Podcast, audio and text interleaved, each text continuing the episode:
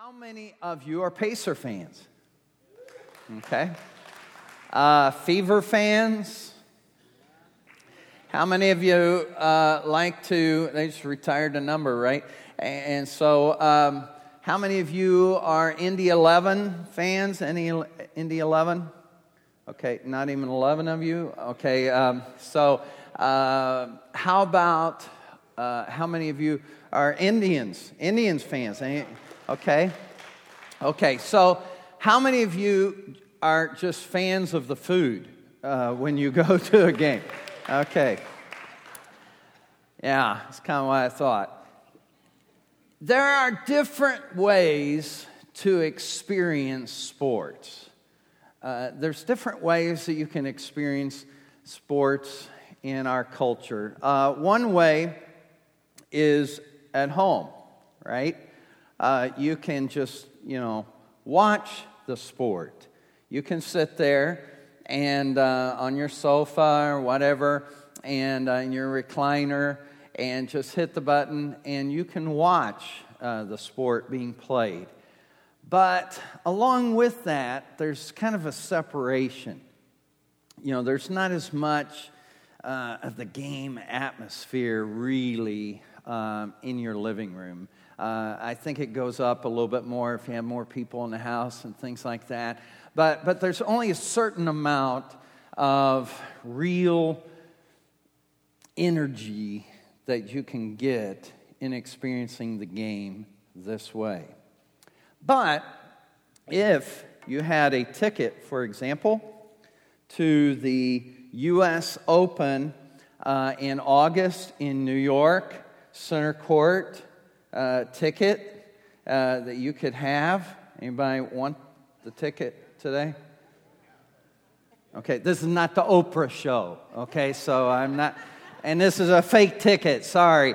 Uh, but I, I made this this week to illustrate this. But, uh, you know, that would be another level, wouldn't it? I mean, if you had a Super Bowl ticket, maybe, you know, one, uh, thing on your bucket list, go to a Super Bowl somewhere, or, or maybe to go see other championship game or something like that. And, and so, you know, that's another way to experience the game. And, and it's more intense, wouldn't you agree?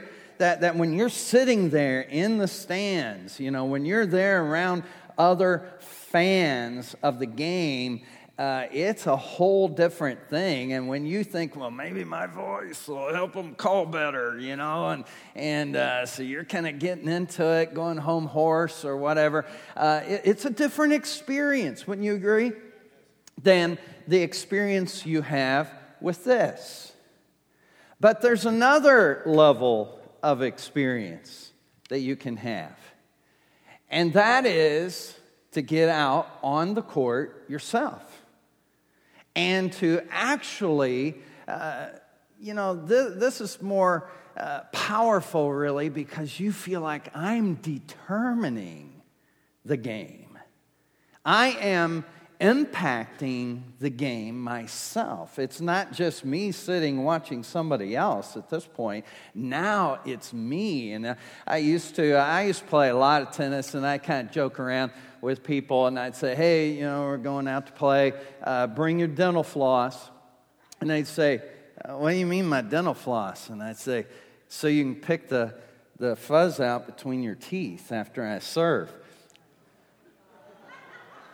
Yeah, that was bad, wasn't it? How many like some trash talk, though? You know what I'm saying? It just kind of just kind of helps helps the game, you know, if you have a little trash talk out there. And so, anyway, uh, man, when you're out there, you know, and you're playing yourself, then you feel a part of the game.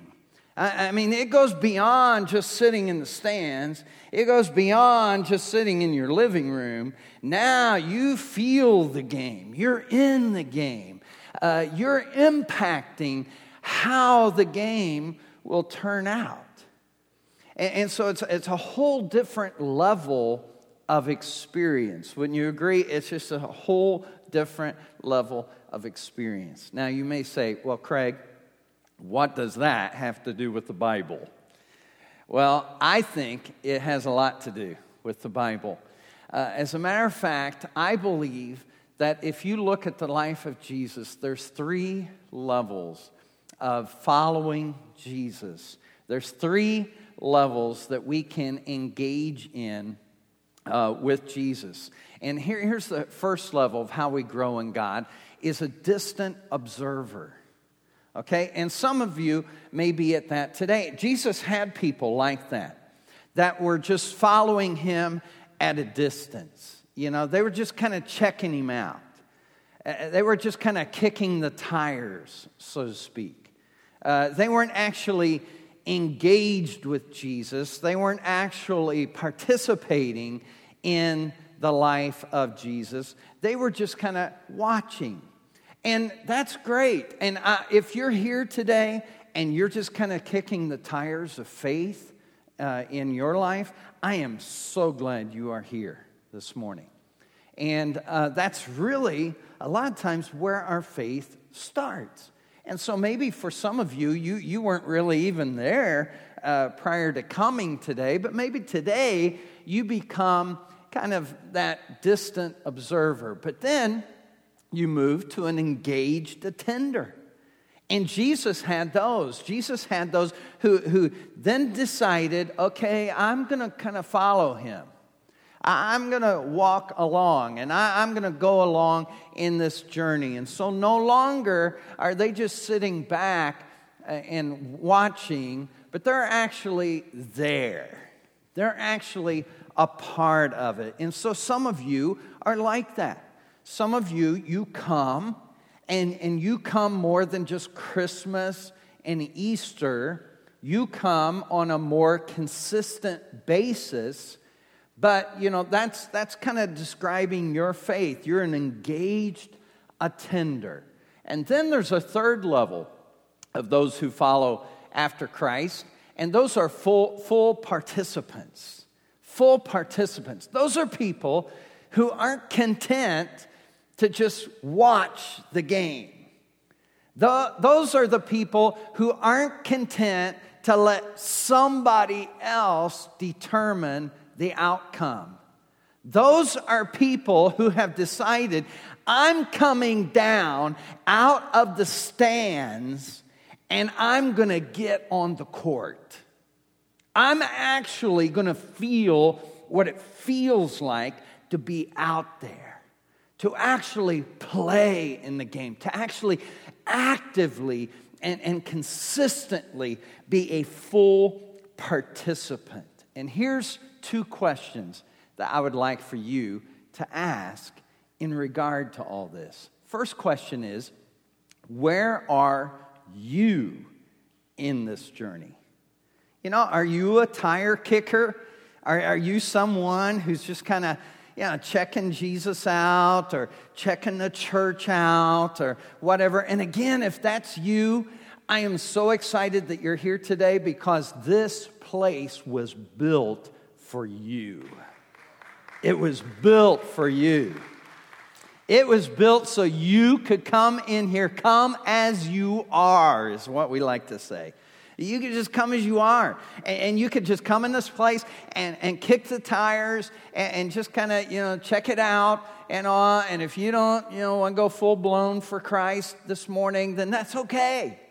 Uh, we're, we're just glad you're here. But would you see where you're at in this journey? And then the second question would you consider taking a step further in this journey? In other words, if you already are a tire kicker, would you think about becoming engaged in the game? An engaged attender. You know, maybe you just come a couple, three times, or four times a year, or whatever. Uh, maybe you come once a month, but would you consider getting a little closer to Jesus today? Would you consider taking another step? And some of you, you've already taken that step. And so another step for you would be to do what those people did around you today. They stood up. They stood up and said, You know what? It's not enough for me to sit like this. It's not enough for me to just come here. It's not enough. I, I want to impact the game. I want to get out there and feel what it feels like to be fully engaged, fully committed, fully participating. And so, we're going to see this this morning in the life of Jesus. So, Matthew chapter 4, if you have a Bible, you can go ahead and turn there. Matthew chapter 4. And uh, if you don't have a Bible, you got it on your device, just pull up, Matthew 4, uh, or on your YouVersion notes if you have those. Uh, otherwise, we'll have it up on the screen. But let me just set this up. Matthew, if you're not familiar with the Bible, is one of the writers about the life of Jesus. And so you have four of those you have Matthew, Mark, Luke, and John. And two of those four were firsthand observers of Jesus. They actually walked with him during his ministry. The other two studied him and interviewed people, and, and they wrote about the life of Jesus. Well, Matthew's one of the ones who walked with Jesus. He actually participated in the life of Jesus, walking alongside him in Jesus' ministry. And so when he writes this, he is writing firsthand observation what he was very closely connected with, and he shares with us about the calling of those early disciples. So here's how it goes in verse 18. As Jesus was walking beside the Sea of Galilee, he saw two brothers, Simon called Peter, and his brother Andrew. They were casting a net into the lake, for they were fishermen. Come, follow me, Jesus said, and I will send you out to fish for people. At once, now notice that, at once they left their nets and followed him. I mean, the first step that they took and that you and I need to take is this. If you're following along in your notes, it is hearing God's invitation to really take a step toward God today, the first thing that you and I have to do is hear God's invitation, to really hear it, to listen, to tune in to God. I was asking Rochelle about, you know, are there ever times, honey, when I'm not listening to you? And she's like, seriously? And it was amazing how many times she could remember. You know, I was like, whoa, you know, I, I wasn't, it's not history, you know. uh, we don't need to even go back that far, and some weren't that far. Uh, but anyway, uh, there are those times, and she said a whole bunch of other things, but I wasn't really paying attention. Um, no, uh, she's not here right now, so I can say all that. Uh, we hear things, but here's what these disciples did they listened. Because here's what they did next they sprang into action. At once, they left their life behind and followed him. The real reason these guys were there is that at some point in their lives, and maybe you don't know this about Jewish history, but in Jewish history, being a priest or a, a rabbi, a teacher, uh, uh, being in ministry was like the ultimate. If you could do that, that was just like the ultimate. And, and you can pick up on that when you read the Old Testament because the Old Testament priests were just like, you know, special people. Uh, matter of fact, God actually had special things that He would have for them. And you know, you know, special food, special clothes, and, and, and special place to live, and different things like that for the priests. And so Jewish young men aspired to that because they thought, wow, it just doesn't get any better than that. I mean, eh, to be a, teacher of the law, to be, you know, a rabbi, that's just the ultimate. But here's the problem only certain people made the cut.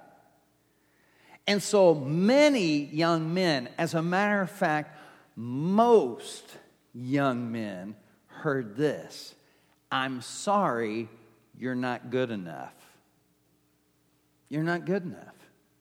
And so, what they would do, and what Peter did and Andrew, is they went back home. And they just picked up often whatever the family business was. And so in this case, it was fishing. And so they just went back and got involved in fishing to make a living. But Jesus comes along and he says something different than the people did to them. He says to them, Come, follow me, because I see something in you other people don't see.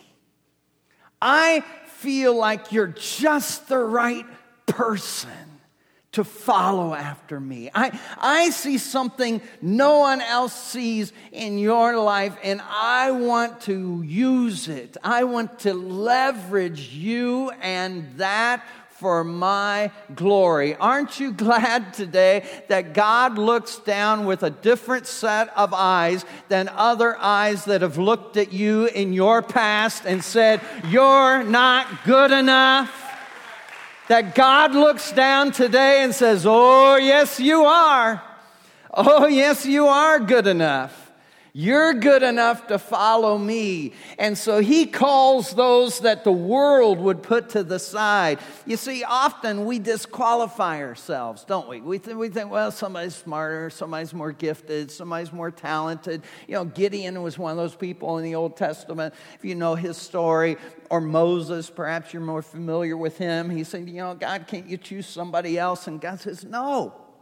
I want to choose you. I want to use you. And so Jesus so often looks down to those who don't feel like they're good enough, who don't feel like they measure up. And you may be here today and you may feel like, well, I've had people confirm that in me. I've had people tell me I'm not good enough, that I don't measure up, that I'm not smart enough, I'm not gifted enough. But God looks down today and says, no, I don't call the qualified, I qualify the called. You see, God sees something in you that maybe you don't see yourself. And maybe God's looking down today and he sees something in you that maybe other people have never never aspired to. You know, you know, it's funny because Paul comes along in the New Testament and he says, you know, often God just blows people away. Now he didn't say it quite like that, but I'm going to say it the way I feel like Paul would say it. He says, you know, what, what God does is he'll look down, and the people that we think, well, they're not wise, they're not that smart, they're not that sharp, and God will pick them. And God will use them. Or God will take some person that we think, well, they're weak. They're such a weak person. And God will pick the weak person. He'll skip over the strong person, he'll skip over the smart person, and he'll pick the person that we wouldn't pick.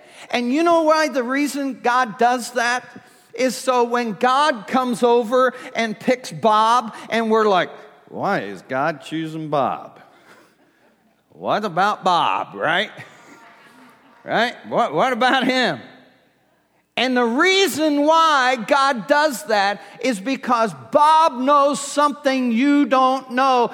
Bob knows that the reason why God's blessing his life, the reason why God's prospering him, the reason why people are touched through his life, the reason why somehow or another he doesn't, he's not that smart, he's not that gifted, he's not all that, but yet he's getting incredible results. The reason why is because the only person Bob can point to that's the reason for that is up that God did this in my life. And God gets all the glory as a result. You see, God wants to show His strength in you and I. And here's what's great today it's not that I believe in God.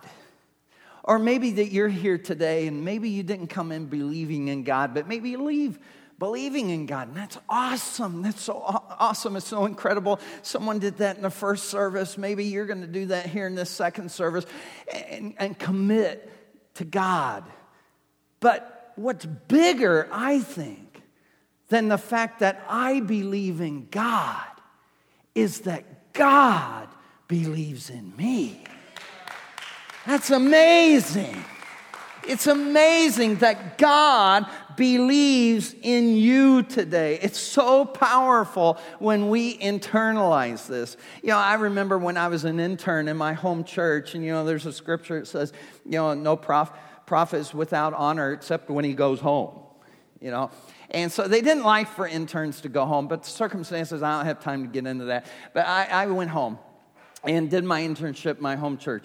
And so uh, it was going awesome. I had an incredible experience by doing that. But here, here's what happened. That, that was kind of a powerful moment in my life that I still remember it today.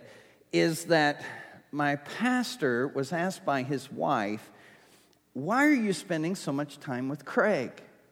You never spend that much time with interns.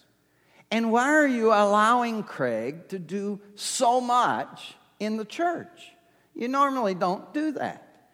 And he said to her, I look for potential.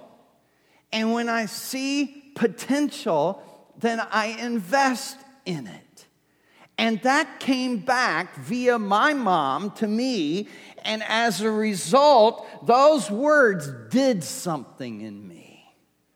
Those words inspired something in me that I'm worth investing in. I'm worth somebody that I admire, somebody that I care about, somebody that I esteem is willing to spend time with me. I'm telling you that the God of the universe looks down today. Think about it. The God of the universe looks down and he says, I think you're just who I'm looking for. I think you're worth investing in through the power of my spirit. Aren't you glad for that? Think about it. Think about it. Oh man, the potential that God's inviting you and I to more joy, more peace, more power, more presence, more, more happiness, really more excitement, more, more enjoyment, more everything. A life of more because there's a different way to experience God than this. It's this. It's stepping out and watching God use your life. Now, the second thing to write down is this is that we follow his lead. After we tune in and we hear his voice and we hear his call, then you've got to act on it. You follow his lead. Now, it's amazing, it's amazing how we can reorient our lives when we need to. Let me just illustrate this. If I said to somebody here, hey, what are you doing at the end of August, you know, 1st of September? And they said, oh, Craig, you know, I'm really busy. You know, I got a lot going on. And I said, oh, that's a shame because I've got front row tickets, center court to the U.S. Open championship game in New York City. And I was going to give you one of those tickets. Look there, my schedule just got free, you know? It just opened up. You know what I'm saying? It's amazing how that when a, when a call comes or someone that you want to call you calls you, how you're able, how we're able to reorient our lives to make that happen. And sometimes that's how it works with God, when, with God's invitation. Check this out. In Matthew chapter 4, uh, here's what it says next. Going on from there, he saw two other brothers. So he's not done calling yet. He's going to call some more. James, son of Zebedee, and his brother John. And they were in a boat with their father Zebedee preparing their nets. Jesus called them. And immediately, notice that again, immediately they left the boat and their father and followed him. Now, th- this is the same kind of call as before, and the same kind of result as far as immediately or at that moment, they immediately left everything and started to follow him. But let me, let me just point out that this is a little bit different here. That in the first case, it seemed like it was just Peter and Andrew kind of hanging out as brothers and, you know, making it in life, you know, just hope, you know, we can make it and make a living and all this. But this is an operation. Dad's still involved. There, there's boat or boats involved in this operation. It seems like maybe there's more going on here, that there's, there's like this family big business, perhaps. And how many of you know the more complicated life gets, sometimes the harder it is to walk away? That the more entangled it gets, and uh, you know, they had to detangle their nets. They had to come in and repair the nets, and you know, there was just a lot of work involved. And it kind of represents how our lives get tangled up. Anybody ever have that happen? To where it just gets, it's like, how do we get to this point? How, how do we, our lives are so complicated. I thought life was supposed to get easier, you know, and, and things just have a way of entangling us. And, and, and it put up barriers in our lives as a result because we're, we're constantly you know working the nets. We're constantly uh, working through uh, all the entanglements of life. And, and the book of hebrews talks about the things that so easily get us entangled. And, so life gets so entangled and, and sometimes we get entangled by fear. You know what if he calls us and we're supposed to do something that's intimidating? What, what if it feels uncertain? What, what if I don't know what's on the other side? You know, what, what if he's calling me to call somebody who offended me one time and I'm not quite ready to do that? What if he wants me to restore relationship what if he wants me to extend forgiveness? What if he wants me to step out and to maybe volunteer in something that I don't feel qualified to do? We can get so entangled. And let me tell you something the more entangled you get, the harder it is to say yes. But when we get disentangled, and that may be a next step for some of you, to get free to get released to where you can say yes to God, to a God who looks down and says, I choose you. You know, when someone special chooses you, it is special, isn't it?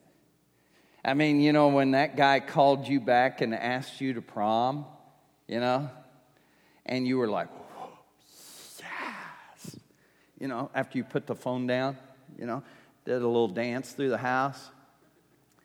Or perhaps when you got picked for the promotion at work and, and you were selected and now more money, more, more uh, you know, security at work. Maybe when you know you were dating for a while and then he excuse me, then he popped the question and you were like, wow out of all the people that he could have asked, he chose me. He picked me.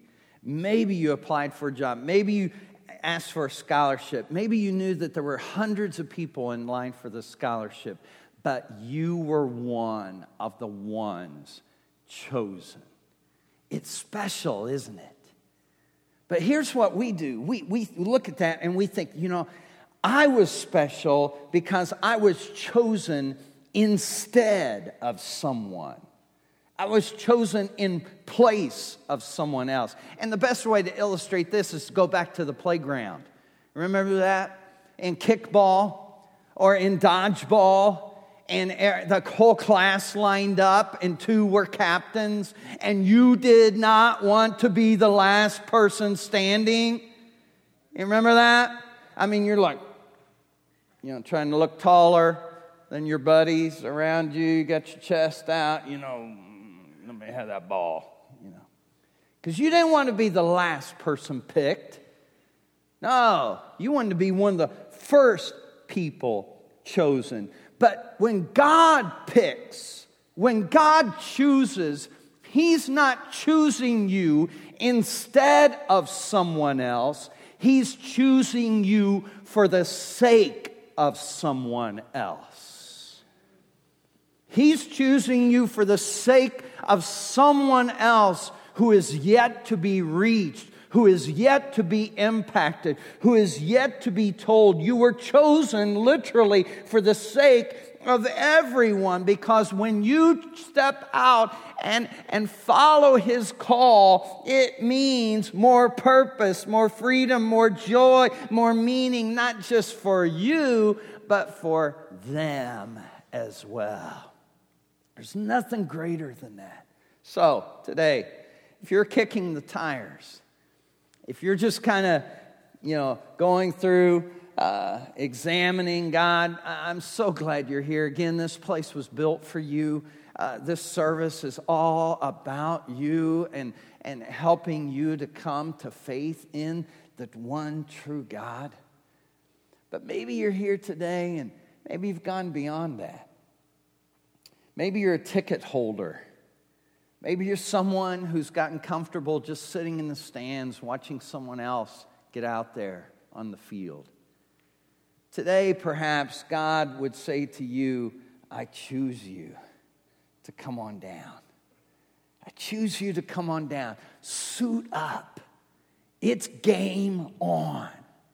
And not just for your benefit, but for the benefit of others. My hope today is you will not allow fear to keep you from stepping out. Because if you don't step out, you run the risk of missing out. Missing out on what God could have done through you, what He might have accomplished.